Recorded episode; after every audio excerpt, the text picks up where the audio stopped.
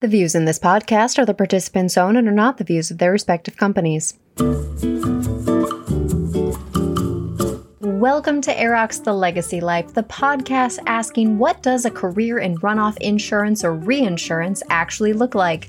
I'm your host, Katie Reynolds, and today we're joined by Marcus Doran, Senior Director of Commutations and Reinsurance Finance at AIG. Thank you so much for joining us today, Marcus a lot of our listeners might be more uh, risk focused or uh, maybe even claims focused. Could you just explain what commutations is and then what reinsurance finance is?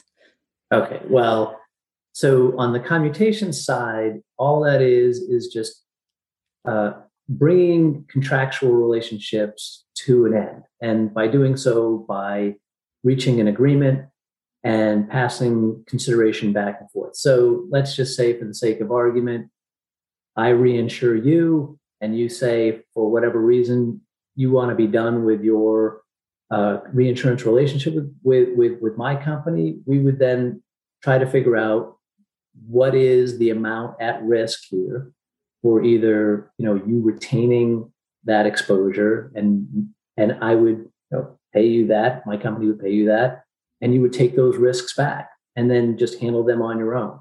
And commutations come about sometimes because you know the parties see that the the contracts have run their course and it's fairly predictable and why go through spending the time and energy administrating the relationship and billing and collecting and whatever and they say hey look it's you know we agree on a price let's let's shut this down and let's agree to commute and everybody goes back takes their risk back and goes goes their own way. Um, sometimes it arises because there's a, a, a dispute over over coverage or the way things are calculated, or there's other things that come up. Sometimes the reinsurer wants to stop doing business and they want to commute out all of their business so that they can close down the enterprise or potentially clean out the shell and sell the shell of the business or you know, there's, there's just any number of reasons why you would want to do a commutation. But the long and short of it is, it is cutting a contract short from its natural expiration. And it's usually done by way of, you know, a mutually agreeable uh, negotiation to come to some finality. Now, is that something you see more often in a typical legacy business, or do you see that in active business as well? All right. So, uh, legacy business, that the, the landscape keeps changing on what the definition of legacy is, right? Yeah, so, there is that. I mean, yeah. so leaving that off to the side, legacy being anything that you're not writing anymore. So you see it in both places, right? So in, in, in so you might see in workers' compensation treaties uh, that cover workers' comp that for for decades, a lot of those have had commutation clauses in them. So Typically, it was a seven year window, and then the commutation clause would kick in. And basically, the idea was that you kind of know what your workers' comp claims are after seven years. And then it's a question of calculating out by actuarial science what the, what the total risk exposure is. And then instead of just continuing to cede that and pay those claims back and forth between the insurer and the reinsurer, ceding the reinsurer, come to a, an agreement um, based on the numbers and just cut that contract short at that point and exchange the compensation or the consideration for letting the reinsurer off the contract. And so that continues to happen. And there's there's commutation clauses on an ongoing basis. In the legacy market, though, yeah, you totally see more of the commutation activity, um, essentially because these contracts get really old, right? So when when the reinsurance contract was written in the 50s, 60s, 70s, 80s, into the 90s, even the 2000s, right? They were written on the basis that you know, this is the type of business that would cede to these contracts. These are the type of losses that would hit the contracts. Everybody had certain expectations in that time. And that's how the contracts were drafted in terms of the language that's how the contracts were priced in terms of the pricing and, and whatnot. So over time, you find that hmm, some of these claims don't necessarily fit squarely into the definition, right? Maybe the pricing that was done didn't really contemplate some of the things that came about later on. Laws, case uh, case law comes along, which changes the dynamic and the way the coverage responds and what can be ceded. Uh, and also the, the fortunes of both insurers and reinsurers, cedents and reinsurers change over time. So there's all sorts of reasons in the legacy market to want to do a commutation. And there's no, no one size fits all. It's uh, this horses for courses type of situation where you know there may be multiple reasons single reason, multiple reasons, what have you. And those those things change over time and, and people's perspective of doing a commutation change over time. And so the legacy market, you know, there's a lot more history there. There's a lot more things that come up. Um, and the further you get away from, you know, when the business was written and the purpose and the terms and what people's expectations were, you know, the, the, the, folks that are on either side of that reinsurance agreement, their their views change in whether in terms of whether they want to do a commutation or not. Do you find yourself doing um, both the the review of the claims, the um, pricing and whatnot, and the negotiation, or are you more just uh, kind of pricing it out and looking at it? Um, so, it, from a pricing perspective, um, they call it actuarial science. I'm just saying. Uh, but gratuitous swipe at actuaries, I get it. Um, but but here's the thing: the, the actuaries are kind of the cooks, right? Um, we're the we're, we're the, the folks who, who get the ingredients to the actuary. So you know, contractual uh, terms, financials, uh, claims data, anything that needs to be considered in with the pricing. You know we we're the sous chefs. We're the, you know the prep chefs. We get all of that stuff together. The actuaries do the cooking. They come out uh, with with the finished product in terms of the pricing and then even afterwards you know there's got to be a presentation there's mm-hmm. got to be the you know the service that goes along with it and so that's you know that's the the, the, getting the, the proper authorities. That's negotiating the terms of, the, of a commutation and the, and the ultimate you know, final price of the commutation, papering it over, the terms of the release, and so forth. So, so aside from the pricing, um, we're kind of responsible for either getting all of the other pieces together or uh, managing the team that can bring those other pieces together and so forth. And that, you know, that includes claims, it includes finance, it includes legal, you know, the actuaries and so forth. So there's there's a fair amount of, of work to be done, but the pricing engine kind of sits in, within actuarial. Okay. So you've told us about commutations. Now, what exactly is reinsurance finance? So reinsurance finance is a very vague term, right? So you know you could just say finance. You know, there's insurance. There, you know, there's all kinds of finance departments and so forth. Reinsurance finance is is typically dealing with the financial transactions that that arise out of the you know reinsurance activity. So on the ceded side, reinsurance finance typically is tied in with detecting and noticing the, the reinsurers uh, booking the transactions, assisting with the billing, and when collections come in, booking that, uh, reporting the financials on reinsurance, both ceded and assumed to Schedule Fs and whatnot. So all of those things, getting attestations for the annual statement and going through and dealing with any, any audit issues, SOX issues, and so forth. So you know, it it it, it's very broad. You know, yeah. it's it's kind of the the back office of of some of the reinsurance operations outside of claim. Okay, all right, yeah, because that that is a very broad list of things to yeah, yeah. collateral you know i mean oh fun collateral funds held things like that all the stuff that is like um uh, you know, all really necessary, all very important, mind-numbing stuff that needs to get done. But you know, it, it is a very, it's a vital part to make sure that it, in, in making the reinsurance process go. Oh, absolutely, absolutely. Um, so we've talked about what you're kind of doing now. Um, how did you get to this point? Um, when did your did you start in legacy? Did you start in other claims? No, no, I, did you fall into it? Yeah, so so I think what you're going to find is is that a lot of people kind of fall into it at some point. Mm-hmm. Now, I, I I was at the I was the lowest of the low. I was I was when I came into the industry, I was a personal lines claims trainee, which you know the first couple of weeks working for the company that I that I came into the industry, I was getting trained, and they actually put us in the mail room to sort mail and files and so forth.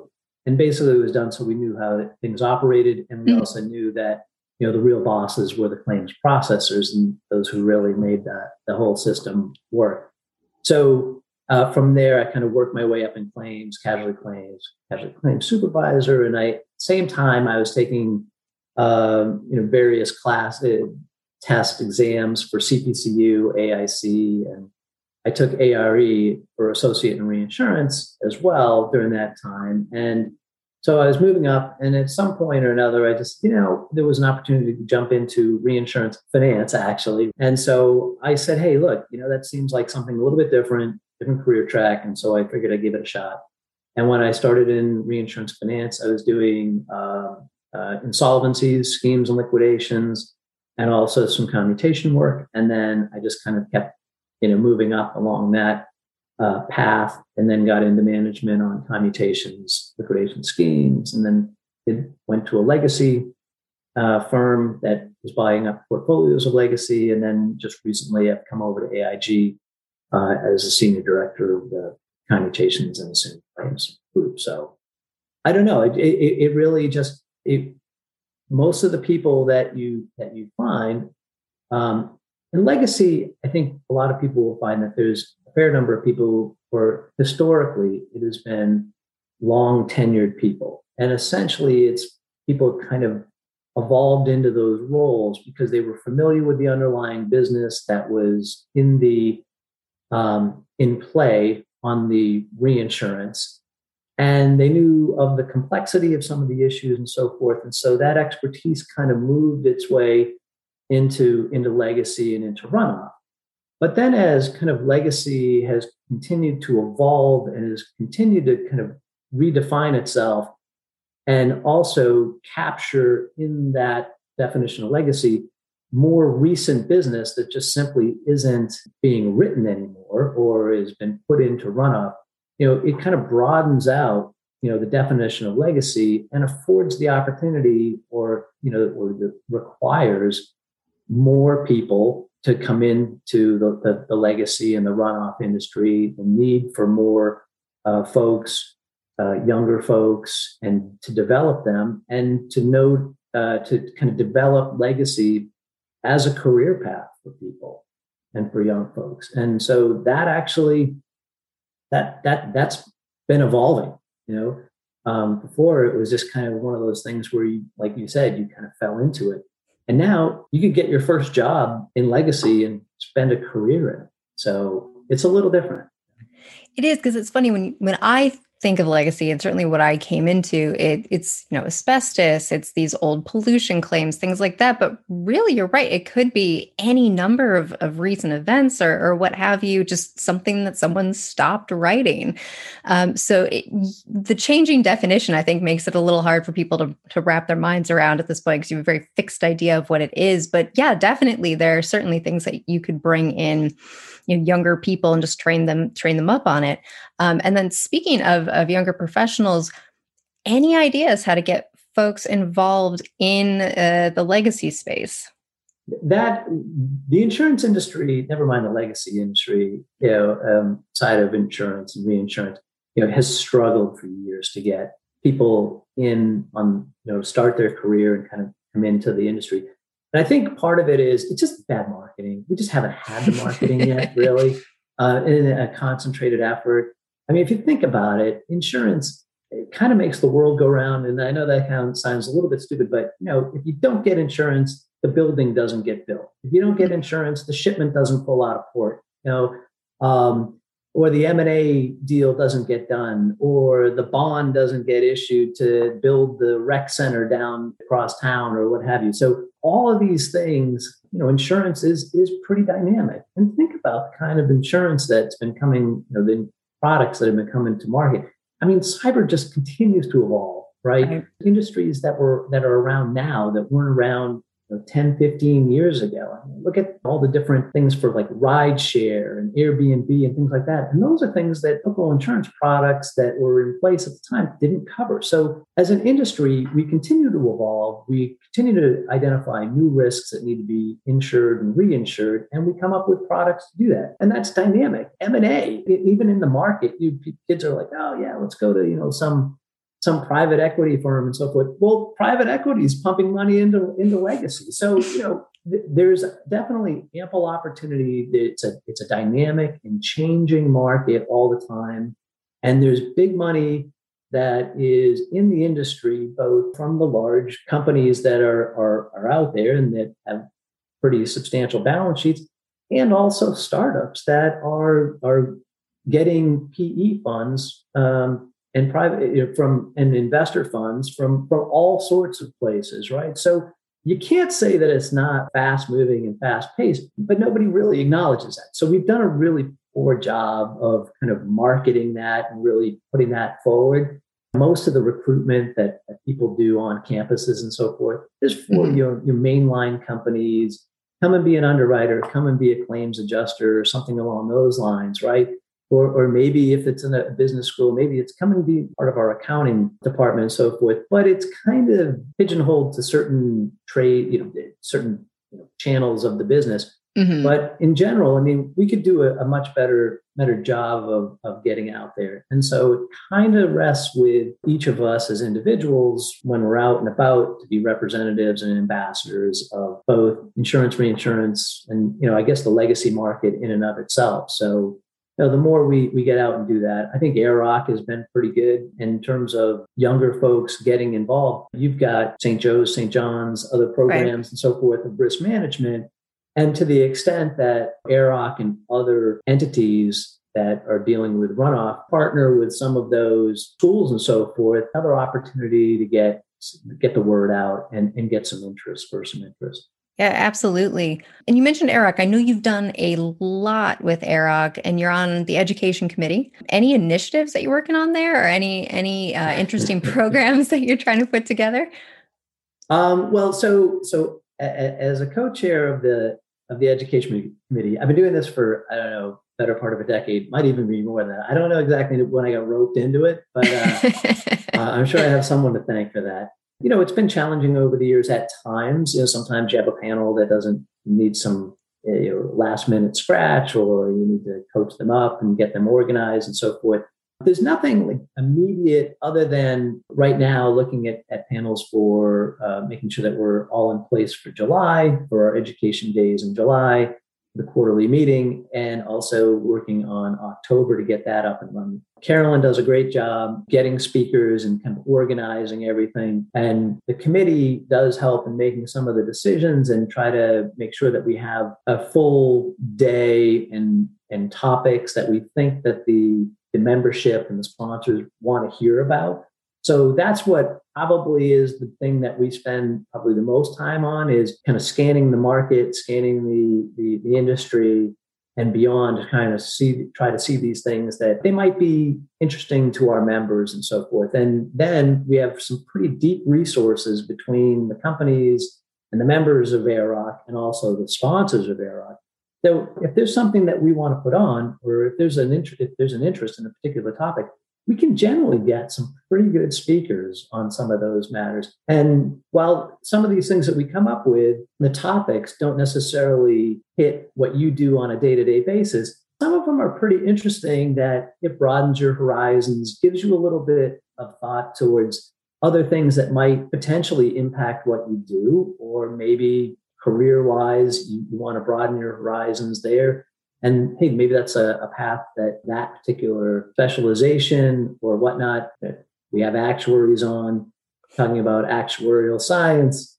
Use the term broad loosely, but um, or, or you know, you have something about environmental claims, or you have something about cargo claims, or you have something you know about um, M and A and deals and due diligence and, and other things. So it just gives people who are members an opportunity to take a look at other facets of the industry or things that affect us tangentially that don't hit us every day, but something to consider, things to ponder. It's just a way of developing folks out. And at the end of the day, what we do every day, we work on a stack of papers and so forth, and the next person could either find them interesting or they could toss them in the bin.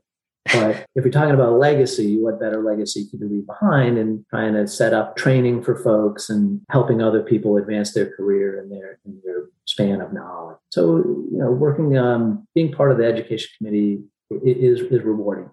And lastly, if there's something that I have a particular interest in, you know, it's always great to slip that into the panel as a panel. And there's been many times, you know, hey, look, you know, hey, I might as well. know much about lead paint. Let's get a lead paint panel you know, or I don't know about cargo, uh, you know, losses and so forth, and general and specific average. Let's get a panel together. That that sounds like a great thing. Hopefully, other people enjoy it as well. I think, especially educational events that have come out from AIRROC in the past couple of years, have really broadened my understanding of what legacy could be. Um, like you said, so many interesting topics that I wouldn't normally see. Because normally, what I get from other places, it's oh, it's the asbestos or it's pollution again, things like that. But we really do have a variety of things that we can you know learn about, listen about, what have you, or listen to, I guess.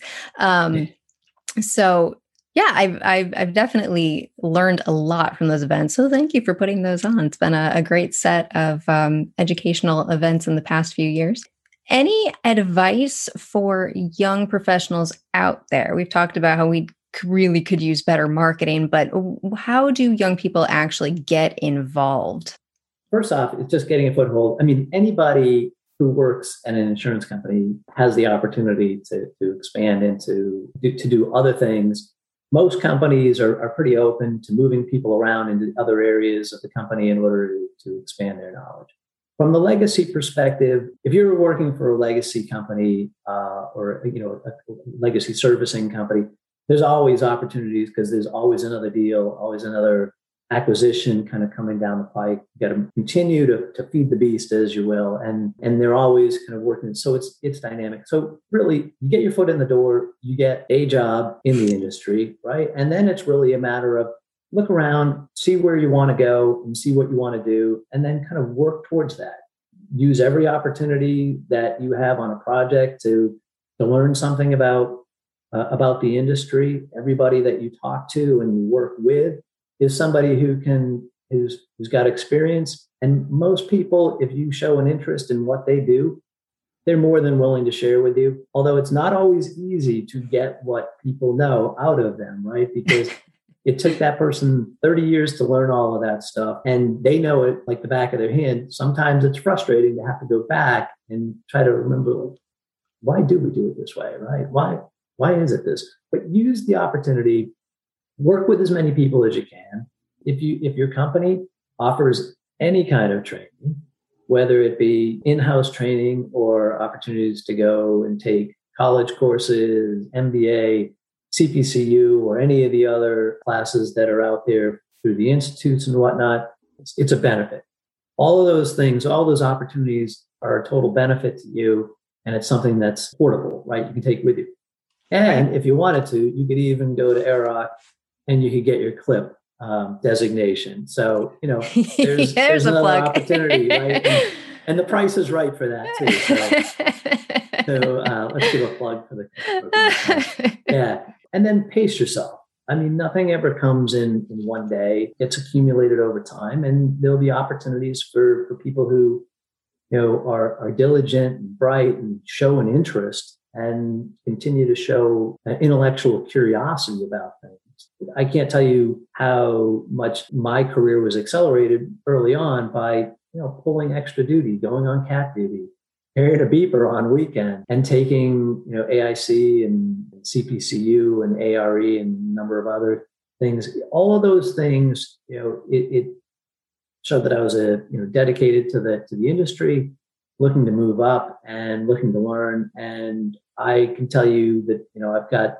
some great mentors that I've had over the years that have been wonderful role models and have been more than willing to share their knowledge. And again, for us who have been around for a while, we should be open to giving back and whenever we have an opportunity to, and hopefully people are. Thank you so much for dropping by today, Marcus. It was great talking to you and getting your insights. And thank you to our listeners for joining us today. If you're listening to us on a podcast app such as Apple Podcast or Stitcher, please make sure to rate, subscribe, and review to help other people who are interested in insurance or reinsurance careers find our podcast. And with that, I think it's time to cue the music and close this thing out. The Next Gen Task Force is part of AIRROC, the only US based nonprofit association focusing on the legacy or runoff sector of the insurance and reinsurance industries. AIRROC serves the industry by providing education, networking, information, and data. Learn more about what we do at www.airroc.org or contact AIRROC's Executive Director, Carolyn Fahey, at carolyn at airroc.org. That's A I R R O C.org. Thank you, and we'll see you next time.